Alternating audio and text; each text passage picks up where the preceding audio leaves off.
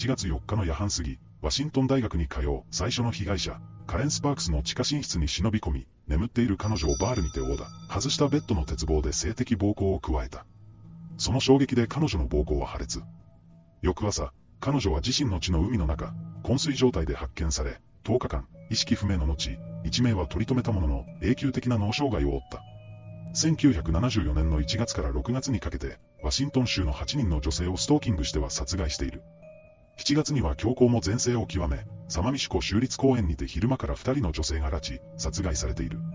22歳のドリス・グレーリングは、その日サマミシコ藩で、夫と待ち合わせをしていた。声をかけてきたのは、腕にギブスをして包帯で釣った青年。車にボートを積むのを手伝ってほしいと頼まれ、一度は承諾するも、夫との待ち合わせの時間が迫っていたため丁寧に断ると、青年も感じよく微笑んで礼を言い、その場を後にした。